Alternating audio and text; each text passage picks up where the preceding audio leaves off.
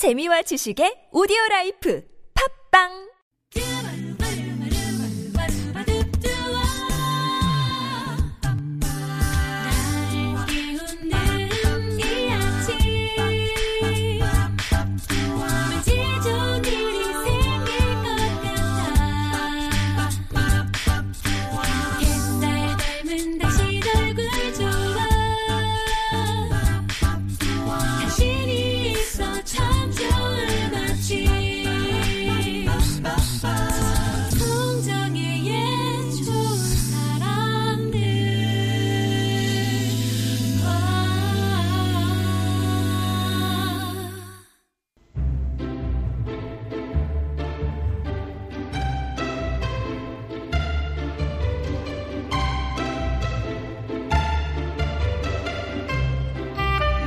사진작가 브레송은 이렇게 말했습니다. 사진 찍을 때 한쪽 눈을 감는 것은 마음의 눈을 뜨기 위해서다.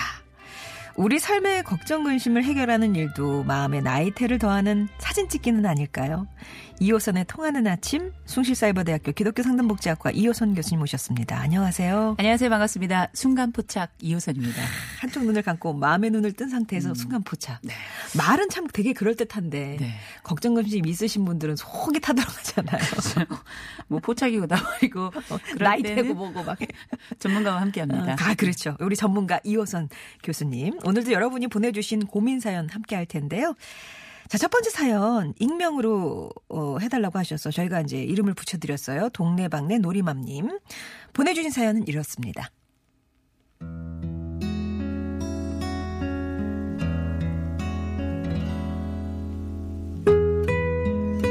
안녕하세요. 지금도 제 앞에서 뛰어놀고 있는 새 아이를 보다가 이렇게 사연 보냅니다. 새 아이 엄마냐고요? 아니요. 저는 결혼 4년 차에 막 24개월 지난 딸을 가진 엄마입니다. 나머지 두 아이의 정체는 바로 시조카와 저와 아무런 상관이 없는 집의 아이예요. 사정은 이렇습니다. 막내인 제 남편에겐 형이 둘 있습니다. 나이 차이가 좀 나는 첫째 형님네와 같은 아파트 단지에 살고 형님네는 식당을 운영하시는데요. 가끔 바쁠 때면 조카를 봐준 적이 있습니다. 뭐 넉 달에 한 번 정도요? 아이가 7살이다 보니 말도 알아듣고 간식도 형님네가 사주고 가니까 차리는 뒤에 딸과 함께 앉혀놓고 책을 읽어주면 금방 시간이 갔습니다. 그런데 형님네 식당이 잘 되기 시작하면서 점점 이런 횟수가 늘어나는 거예요. 넉 달이 석 달 되고 석 달이 두 달이 되고 한 달이 여러 번 막힌 적도 있었는데요.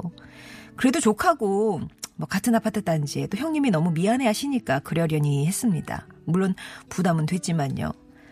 그런데 한 석 달 전쯤부터인가 도를 넘는 부탁이 시작됐습니다. 그러니까 형님의 동업자가 계시는데요. 그분의 자식까지 제게 맡기시는 거예요. 물론 처음에는 어 너무 미안해 바빠서 어쩔 수가 없어 하셨지만 그 다음은 애가 10살이니까 뭐 크게 손갈 일도 없을 거야.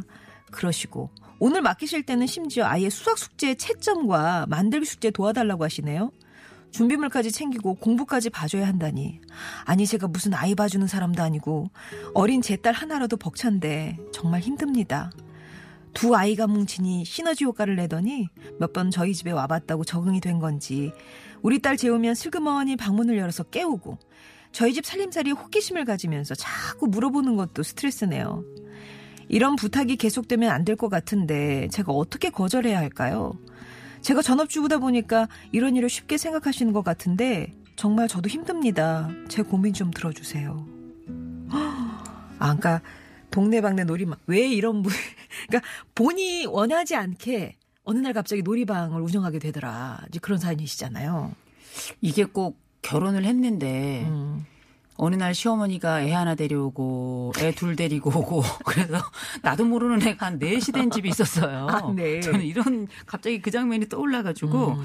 그랬는데 어 일단 상황은 어 이게 너무 막무가내구나. 음. 이게 너무 좀 예의가 없는 정도를 넘어섰구나라는 생각이 네, 좀 들어요. 예. 심지어는 이 삶을 지금 다 아니 조카까지는 뭐, 뭐 그것도 그래, 조금 음, 그렇지만 동업자. 모르는 애를 수- 네. 그 사실 수혈도 불가능한 애인데 음. 그 친구까지 데리고 와가지고 그 다른 사람의 일상의 삶의 그 시간이라는 건 생명 조각이거든요. 그 삶의 조각을 그런 식으로 네가 알아서 나눠라 이렇게 이야기하는 건 굉장히 음. 무례하거든요. 그런데 이제 그 와중에도 보니까 또 장점은 좀 몇 개 있긴 있어요. 네. 이게 전혀 위로는 안 되실 것 같긴 한데 일단은 뭐 어, 결혼한 지 4년 차인데 육아의 신이 되실 것 같고요. 두 번째로는 앞으로 그 두 아이가 우리 집에서 이제 더 이상 함께하지 않을 때에는 어, 내애 하나 키우는 거는 껌이겠구나. 음. 그리고 어, 또 하나는 내 애의 적응력은 위로 나도 모르게 형제가 둘이 생겼던 거니까 아이의 아. 적응력도 사실은 어, 셋째 아이의 그 놀라운 경쟁력과 승부력 그리고 생존력을 어, 가지고 있을 수 있겠다. 네. 이런 생각이 들어서 그 와중에 이 부분은 좀 위로가 되지 않겠나 싶은 생각이 조금 들고요. 눈꽃만큼. 근데 이제 제가 이 사연을 들으면서 아유 이분이 이분들이 처음에는 미안했지만 나중엔 당연하게 생각하고 그 다음에는 그 일을 하지 않으면 불쾌하게 여기겠구나 이런 생각이 들더라고요. 네.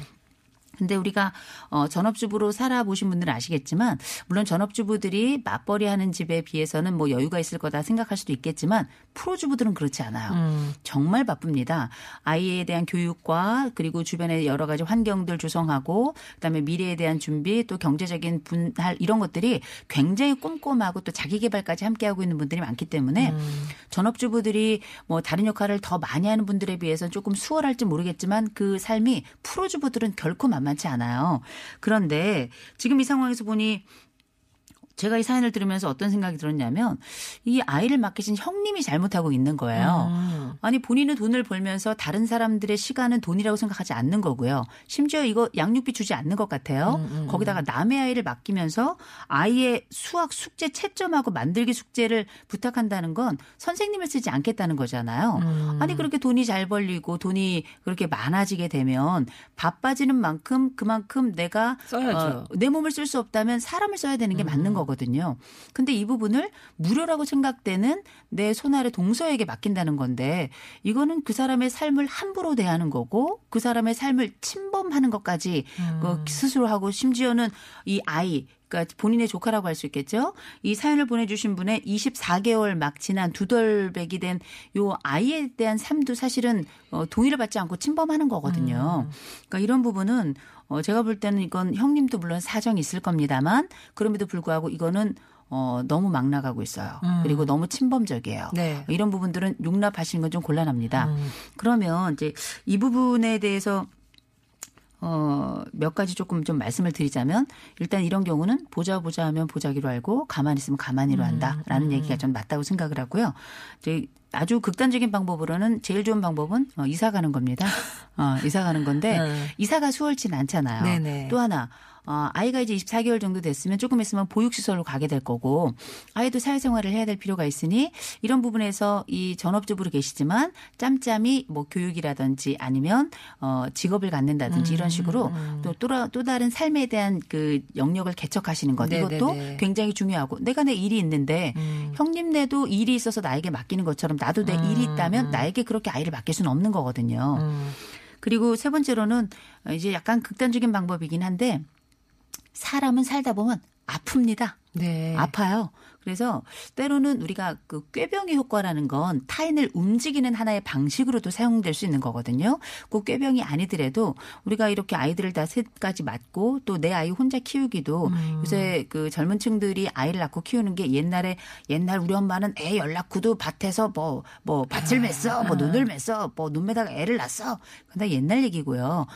그런 달라진 세상 속에 사람이 조금 더 놀랍게 의술은 발달했는데 아픈 건 또 자주 아프더라고요. 가끔 한 번씩 좀 아프신 것도 괜찮아요. 그래서 아플 때는 아이를 맡길 수 없는 거거든요. 그분도 바쁘다는 핑계로 아이를 맡기는 것처럼 나도 아프기 때문에 당신 아이들을 맡을 수 없습니다라고 이야기할 수 있는 거예요. 근데 제가 보니까 착한 분이에요. 네. 착하지 않고서는 다른 사람들이 이렇게 들어오는데도 불구하고 막 들어오잖아요. 지금 무슨 어 막을 수 없는 썰물처럼 썰물인가요? 밀물인가요? 막 들어오잖아요. 그러니 이런 상황에서 더 이상 방조제를 사용하지 않으면 앞으로의 침범은 더 심해질 겁니다. 어 제가 볼 때는 이제 얘기할 시점이 됐고요.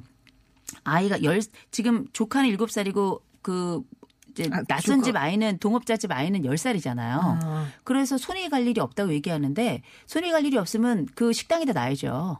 애를. 아. 손이 갈 일이 없는 애를 왜 남의 집에 맡겨요? 그렇잖아요. 그럼 말이 안 되는 거예요. 그래서 이거는 어 조금 뭐 빈정상하고 싶지 않고 형님네랑 또 갈등이 생기면 우리 남편도 조금 불편해질 것 같으니 지금 참고 계신 것 같은데 이거 얘기하셔야 돼요. 얘기하셔야 되는데 정색을 할까요, 그럼? 정색을 하시면은 또 남편이 어려워지잖아요. 아. 그러니까 제가 드린 말씀이 뭐냐면 어 나만의 스케줄을 가지셔야 돼요. 예. 어, 아이와 함께 지금 어디 어디 갑니다. 매일 스케줄. 어디 갑니다. 그래서 이 아이들이 오는 시간을 알잖아요. 그 시간에 맞춰서 가셔야 돼요. 음. 어차피 그 시간에는 남편도 퇴근을 하지 않기 때문에. 그리고 어 그리고 얘기해야 돼요. 형님, 제가 사실은 지금까지는 우리 형님이 너무 힘드시고 어려우셔서 했는데 제가 몸이 너무 안 좋아서 너무 힘이 들 지금 힘이 들잖아요. 네. 너무 힘이 들어서 아이를 볼 수가 없습니다. 너무 너무 죄송해요. 그리고 어 형님은 손이 갈 일이 없다고 하는데 저는 이렇게 큰 아이를 키워본 적이 없고 그리고 남의 집 아이 까지 한다는 게 제가 저로서는 지금 도무지 제 건강으로는 허락이 되지 않습니다. 그럼 형님은 그러실 수 있죠. 지난번에 장롱도 옮기더만. 응? 이렇게 얘기할 수 있어요. 근데 그렇게까지 이야기한다면 이분들하고는 같이 인생을 건강하게 갈 수 없는 거예요. 음. 다른 사람의 삶은 어떻게 되든 상관이 없다는 사람이거든요. 네, 만약에 네, 그렇게까지 네. 나온다면. 네. 그래서 일단은 말씀을 하셔야 돼요. 형님, 제가 몸이 이 아이들을 건사할 만큼 건강이 되지 않습니다. 지금까지는 어쩌다였는데 형님 너무너무 죄송한데 이 부분은 제가 할 수 없습니다. 아. 음, 라고 하시고요. 그다음에 어뭐 또 다른 방법은 예를 들어서 주변에 이렇게 아이들을 키워 주시는 분들이 계세요. 방과 이후에 음. 네네네네. 예, 그래서 그 집에 가서 아이를 봐주시고 이런 분들이 계시고 또 어떤 그 지자체나 아니면은 구청에 뭐 가서 아이돌 봄이? 이 아이돌 봄이를 네. 신청하시면 그분들이 오셔가지고 책임지고 아이들을 요 시간에 맞춰서 해주시거든요. 음. 그런 어, 아이돌 봄이를 사용하시도록 이렇게 권하는 것도 괜찮을 음. 거예요. 어차피 한 번은 섭섭해요. 네. 한 번은 섭섭하기 때문에 그거는 이겨내셔야 될 겁니다. 예. 이사를 하거나 아니면 내가 직업을 만들어서 어떤 특정한 그 시간을 어 메워야 하고 이 부분을 뭐 얘기를 해서 교- 조정이 되면 좋겠지만 그 부분을 얘기한다 하더라도 어머 내 키우기 내 봐주기 싫어가지고 일을 시작했구만 네. 이런 얘기 또 나오거든요. 그래서 어차피 한 번은 섭섭해야 되니 이사를 가시거나 아니면 직업을 갖게 되시거나 아니면은 아파서 못하겠다고 직접적으로 이야기하시거나 하나는 선택하셔야 될 거예요. 그러게요. 세상에 쉬운 아이는 없습니다. 아, 그죠? 그럼요. 내 아이도 더 그렇지만 남의 아이는 거기다 곱하기 3, 4가 들어가면 더 들어갑니다. 거기다가 예를 들어서 애가 놀다가 넘어지고 다치기라도 해보세요. 어, 그 맞아요. 책임까지 묻는단 말이에요. 예. 그래서 맡길 때는 고맙다고 잠깐 얘기했다가 나중에는 책임을 물을 수도 있어요. 그리고 물론 그렇게까지는 하지 않겠지만 그럼에도 불구하고 아이가 어떤 문제가 생겼을 때 이 아이가 그 집에 가서 내 아이가 심정적으로 결손이 생겼다, 차별을 받았다. 이런 얘기들도 나올 수 있거든요. 음. 그래서 와- 과거에 이런 얘기 있잖아요. 동양 바구니 달라 그런다고. 어, 그런 얘기가 나오는 건 그만큼 아이를 보는 게 어렵기 어렵죠. 때문이고 예. 또 특별히 지금 같은 경우는 아이들에 대해서 제가 볼땐 최선을 다하고 계신 것 같아요.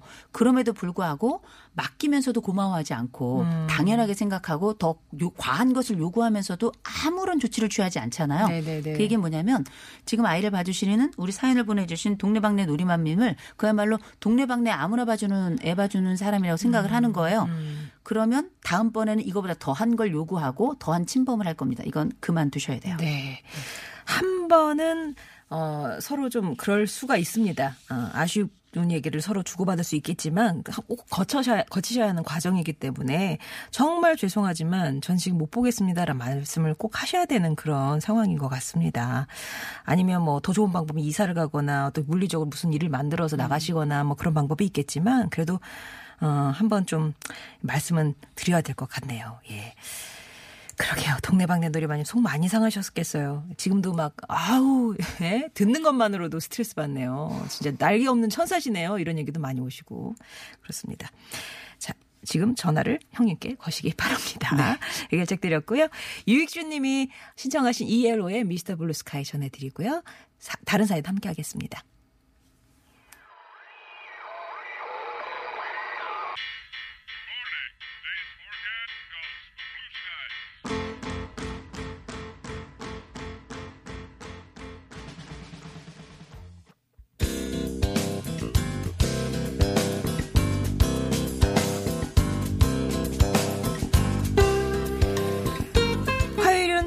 해결하지 못하는 크고 작은 고민들 머리 맞대고 함께 고민해보고 있습니다. 2호선의 통하는 아침.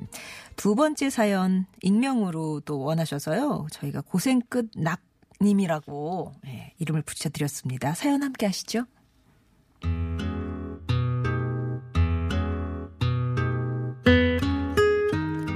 안녕하세요. 저는 부모님을 모시고 사는 40대 워킹맘입니다. 아니, 모두들 제가 얹혀 산다고 생각하겠죠? 이남 일녀 중 막내인 저는 다른 지역으로 장가를 간 오빠들과 달리 결혼 후에도 부모님 곁에서 살았습니다. 근데 저희 부부가 맞벌이다 보니까 아이를 낳고 나서는 엄마가 그야말로 저희 집으로 출근을 하셨어요. 아이 밥 챙겨주시고 유치원 보내고 그렇게 아들은 초등학교 2학년이 됐고 아이가 커가는 만큼 부모님 나이도 드셨습니다. 잔병 치레를 하실 때면 제가 회사 휴가도 내고 병원에 함께 갔고요. 부모님이랑 가깝게 살다 보니까 필요한 것들도 모두 저희 부부가 해결했습니다. 물론 아이를 봐주시는 감사한 마음이죠. 또 가족여행 한번 편히 가지 못했고 매번 퇴근 후에는 엄마가 딸에게 하는 잔소리를 들어야 했어요. 피곤한 몸을 이끌고 오빠네 가족들 먹인다고 준비하시는 반찬거리도 함께 만들었습니다. 그러다 며칠 전에는 가슴 쓸어내릴 만한 사건도 있었는데요. 엄마께서 맹장 때문에 새벽에 병원에 가신 거예요.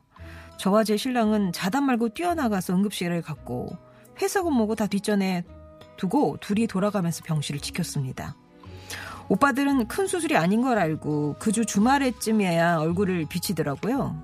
그래 놓고 와서 하는 말이 고생했다 놀랐지가 아니라 야, 네 자식 키우느라 엄마가 이렇게 되셨잖아 라는 겁니다.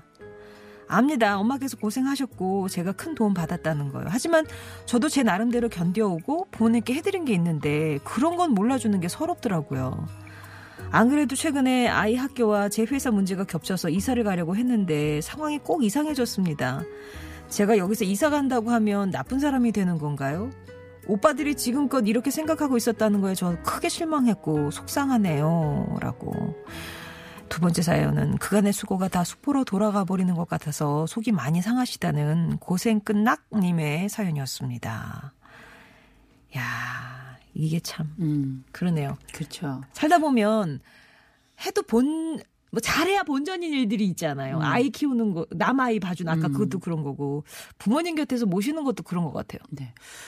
근데 저는 이 사연을 보면서 우리가 이제 이런 거는 하나 먼저 기억을 했으면 좋겠어요. 음. 알고 있지만 자주 잊어버리는 것 중에 하나가 우리가 왜 부모님 모신다 혹은 혹은 뭐 아이를 돌본다 이런 음. 얘기를 하는데 인류가 살아가면서 모든 세대는 또 다른 세대에게 다 빚을 지고 살아요. 네. 그러면 저는 이거를 어, 누가 모신다, 누가 돌본다가 아니라 저는 상호 돌봄이라고 저는 생각을 해요. 그랬기 때문에 인류가 어, 지금까지 생존해 오고 그야말로 영장 중에서도 또 다른 영장으로 살아갈 수 있었던 비결이 아닌가 저는 그렇게 생각을 하거든요. 근데 이제 어느 순간인가부터 이게 경제적인 이슈와 함께 딱 물리면서 마치 누군가가 또 다른 한쪽을 보좌하고 전적인 책임을 지고 하면서 무게감을 느끼는 이런 상황으로 지금 접어들어간 것도 저는 그거는 되게 안타까운 해석이라고 생각해요.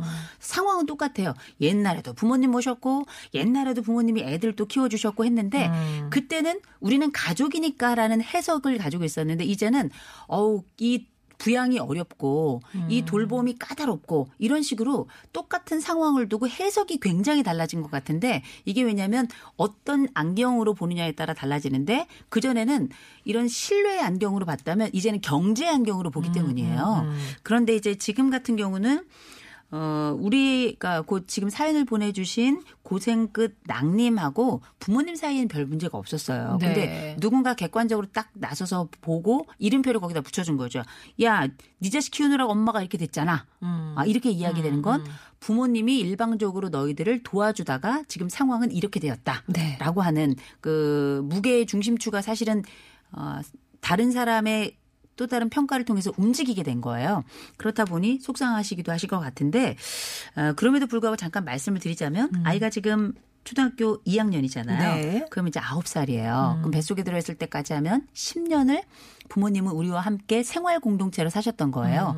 그러면 어쨌든 우리도 엄마 아빠를 위해서 최선을 다했고 부모님 역시 그 생명 조각을 내어서 우리에게 또 또내 아이들 아이를 위해서 또 함께 해주신 거잖아요. 이거는 참 감사한 일이에요. 근데 아, 가만 생각해 보면 다른 사람들이 볼 때는 엄마가 애를 봐준 거거든요. 네. 아버지가 애를 봐준 거고 음. 젊은 시절 다른데 복지관도 갈 수 있고 여행도 갈 수 있고 어 다른 이런저런 일 할 수 있는데 결국은 니네들 봐준 거 아니냐. 음. 물론 오빠네 김치도 해줬어. 어, 물론 오빠네 김치도 해줬지만 음. 그럼에도 불구하고 오빠가 볼 땐 우리에겐 가끔이고 너한테 매일이었다. 음. 이렇게 이야기할 수 있기 때문에 이거는 오빠 말이 틀린 말은 아니에요 일단. 네. 아, 섭섭은 할 수 있지만 인정할 건 인정하 자는 거죠. 음. 부모님이 우리를 위해서 훨씬 더 많은 것들을 내어주셨어요. 물론 우리가 생활비도 드렸을 수 있어요. 용돈도 오빠네보다 더 드렸을 수도 있어요. 근데 그거는 오빠들 입장에서 볼 때는 야 당연히 애들 봐주시는데 그렇게 해야 되는 거 아니니? 양육비 드려야 되는 거 아니니? 이렇게 생각할 수 있어요. 음. 네. 그래서 이걸 먼저 섭섭하게 생각하지 마세요. 음. 어, 왜냐하면 부모님이 그렇게 애써주신 게 맞기 때문에 음. 오빠 눈으로 봐서도 안 되고 지금 사연을 주신 분의 눈으로 봐서도 안 되고요. 부모님 시선으로 보셔야 돼요. 음. 그래야 그분들의 수고와 이 오랜 세월이 헛되지 않은 거거든요. 지금 이 상황은 사연을 보내 주신 분의 수고가 헛된 게 아니라 부모님의 수고가 헛될까 봐 저는 그게 좀 걱정이 돼요. 근데 이제 지금 상황에서 제가 제일 걱정이 되는 건 이사가 아 이제 앞에 이사, 있어요. 이사, 예. 그러면 이제 사실 조금 냉정하게 보자면 어 애다 키워놨더니 이제 애가 혼자 수족으로 지 밥 먹을 수 있을 나이 되니까 이제 떠나 어. 이렇게 보일 수 있어요. 어이구야. 어, 사실 사장이 다 있는데 네, 네. 이렇게 보일 수 있기 때문에 그럼 이제 아, 지금 오빠가 내게 와서 야니너 때문에 엄마가 이렇게 되셨잖아라는 게 섭섭한 게 아니라 그 다음부터 음. 우리가 엄마가 어떤 관계를 맺고 어떻게 하느냐에 따라서 나머지 부분이 훨씬 더 중요한 이슈로 남아 있는 거예요. 네. 섭섭함은 있을 수 있지만 일단은 어, 오빠가 엄마 맹장 수술 또 병원에 왔다 갔다 하고 자기도 늦게 온 상황에서 나한테 욕을 퍼붓고 이건 그냥 삼키셔야 돼요. 어쩔 수 없어요. 근데 또 솔직히 좀 얄미워요. 얄밉죠. 지도 당일날 왔어야지. 엄마가 맹장 수술은 가벼워요. 어. 어, 맹장 수술 배울고 하는 건데 네. 그렇잖아요. 더군다나 고령에. 그런데 이제 오빠가 생각할 때는 엄마가 고생 안 했으면 맹장 뭐 이렇게 아프게 됐겠나 싶었지만 어, 고생 안 해도 맹장 수술은 해요. 네. 저는 20대 했습니다. 네. 그런데 중요한 건 이제 이사를 앞두고 있는데 이사를 해야 될 것인가 좀 음. 아, 고민하셔야 더될 거예요. 예. 왜냐하면 일단은 오랫동안 함께 해주셨는데 딱 그냥 탁 털고 가는 것 같은 굉장히 매정한 사람처럼 보일 수 음. 네. 있어요. 사정이 여러 개 있는데 내 사정 알아주는 사람 많지 않거든요. 그리고 두 번째로는 지금 어 우리 이제 이사를 갈때 간다는 얘기는 지금 상황을 얘기를 들어볼 때는 부모님은 그대로 계시고 우리만 이사를 가는 거예요. 그러면 이 부모님이 겪게 될 이 이중의 빈둥지 예. 내 딸도 떠나고 내 손주도 떠나고 네. 어 이거 굉장히 큽니다. 그럼 이제 무슨 일이 벌어지냐면 그렇다고 맞벌이가 끝나는 건 아니기 때문에 어머니가 또 장거리로 오셔서 도와주는 상황이 생길 수도 있어요. 음. 그래서 이제 어 향후 엄마와 우리의 관계를 어떻게 해야 될 것인가에 대한 아주 진지한 논의를 남편하고 하셔야 될 겁니다. 네. 그리고 두 번째로는 어 사실 형제들에게 욕을 먹을 수 있어요. 어, 엄마 그렇게 엄마를 마치 이용하는 듯한 느낌. 우리가 엄마를 나머지 형제들은 우리가 엄마를 제대로 모시진 못했지만 이용하진 않는다 이런 얘기가 나올 수 있거든요. 그래서 일단은 욕을 조금 먹더라도 일단 긴 시선에서 보셔야 돼요. 네. 그냥 다 듣지 마시고요. 그런 얘기 들을 때는 잠깐 왜 우리가 눈은 뜨고 있지만 귀를 안 들리게 이렇게 응? 이렇게 속으로 하면은 안 들릴 수 있잖아요. 그래서 조금 요 순간을 지나가셔야 되고 그 과정에 먼저 원칙을 정하셔야 돼요. 첫 번째. 우리가 멀리 떨어져 있지만 그 전에 못지않게 부모님에게 관심을 가지셔야 돼요. 그렇지 않으면 욕을 먹어야 될 겁니다. 그리고 그건 진짜 욕 먹어야 될 일이에요. 그렇게 함께 해주셨는데 지속적인 관심을 딱 끊어버린다? 아무리 엄마라도 섭섭하고 아무리 아버지라도 서럽죠. 지속적인 관심은 아마 저는 가지실 거라고 봐요.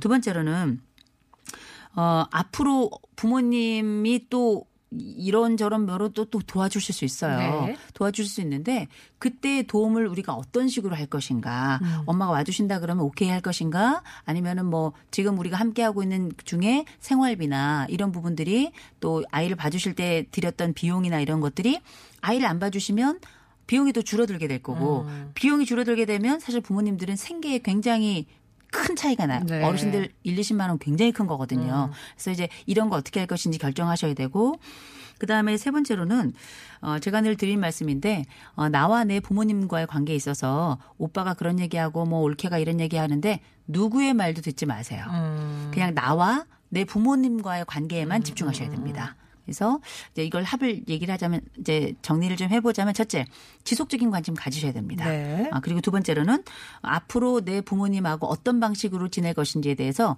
시공간의 문제와 경제적인 문제 함께 고려하셔서 이사를 가지 말란 말씀은 아니시고. 아니면 예를 들어서 그 집의 상황에 따라서 음, 이사를 가야 될 수밖에 없는 상황일 수 있잖아요. 근데 저 같은 경우라면 아 이사를 가는 거를 신중하게 고려할 것 같고 음. 아니면 이사를 가더라도 뭐 부모님이 이렇게 이게 함께 해주실 수 있는 거리 네, 네, 그래서 네. 어, 그 도움을 받는다는 의미도 있지만 그보다는 우리의 관계가 이어지고 있다는 것들을 아. 어, 서로 나눌 수 있는 그리고 이제 이런 부분을 부모님하고 논의를 하셔야 돼요. 네네. 혼자 고민하지 마시고요. 네. 엄마 나 이렇게 이사 앞두고 있는데 이사를 해야 될지 말아야 될지 모르겠어. 두 번째 이사하게 되면 엄마 못 볼 텐데 엄마 나 엄마 섭섭해서 어떡하지? 이런 식으로 또 어, 우리 아들 이름이 뭐 자인이다 그럼 자인이도 엄마 못 봐서 섭섭해서 어떡하지? 뭐 이런 식으로 해서 그럼 엄마가 어떤 식의 반응을 보이시는지 야 내가 가서 도우면 되지 이렇게 말씀하실 수도 있고요. 야잘 됐다 야. 나 그잖아 너 야 아주 그냥 여행 가고 싶고 복지관 가고 싶어. 미칠 뻔했는데 야 너 진짜 고맙다. 언제 가니 너? 야 언제 24일 가니? 야 22일 날 가라. 이러실 수도 있어요. 부모님의 다 반응을 반드시 확인하셔야 돼요. 네. 그리고 이제 마지막으로는 말씀드렸던 것처럼 누구 말도 듣지 마시고 우리 관계에 충실할 것. 어, 그게 어떻게 보면 우리 가족이 함께 지내는 합가처럼 지내는 이런 수정 확대 가족 가까이 살지만 서로 도움을 주고 받았던 이런 수정 확대 가족이 어, 분리를 하게 될 경우에 지켜야 될 기준 원칙이 아닌가 싶습니다. 네. 지금 고생끝 낭님이 기분이 나쁘시고 속이 상하신 건 오빠의 말 때문이었잖아요. 지금 오빠는 저리 치우시고 긴 관점에서 부모님과 나 두 두 관계만 생각을 집중을 하시면 조금 더 마음이 편해지시면서 해결책이 나오지 않을까 싶습니다. 이사 문제도 꼭 부모님이랑 상의를 하시는 게 좋을 것 같네요. 자, 고생끝 낭님께도 해결책 드렸고요. 이호선 교수님과는 여기서 인사 나누겠습니다. 고맙습니다. 좋은 하루 되세요. 네.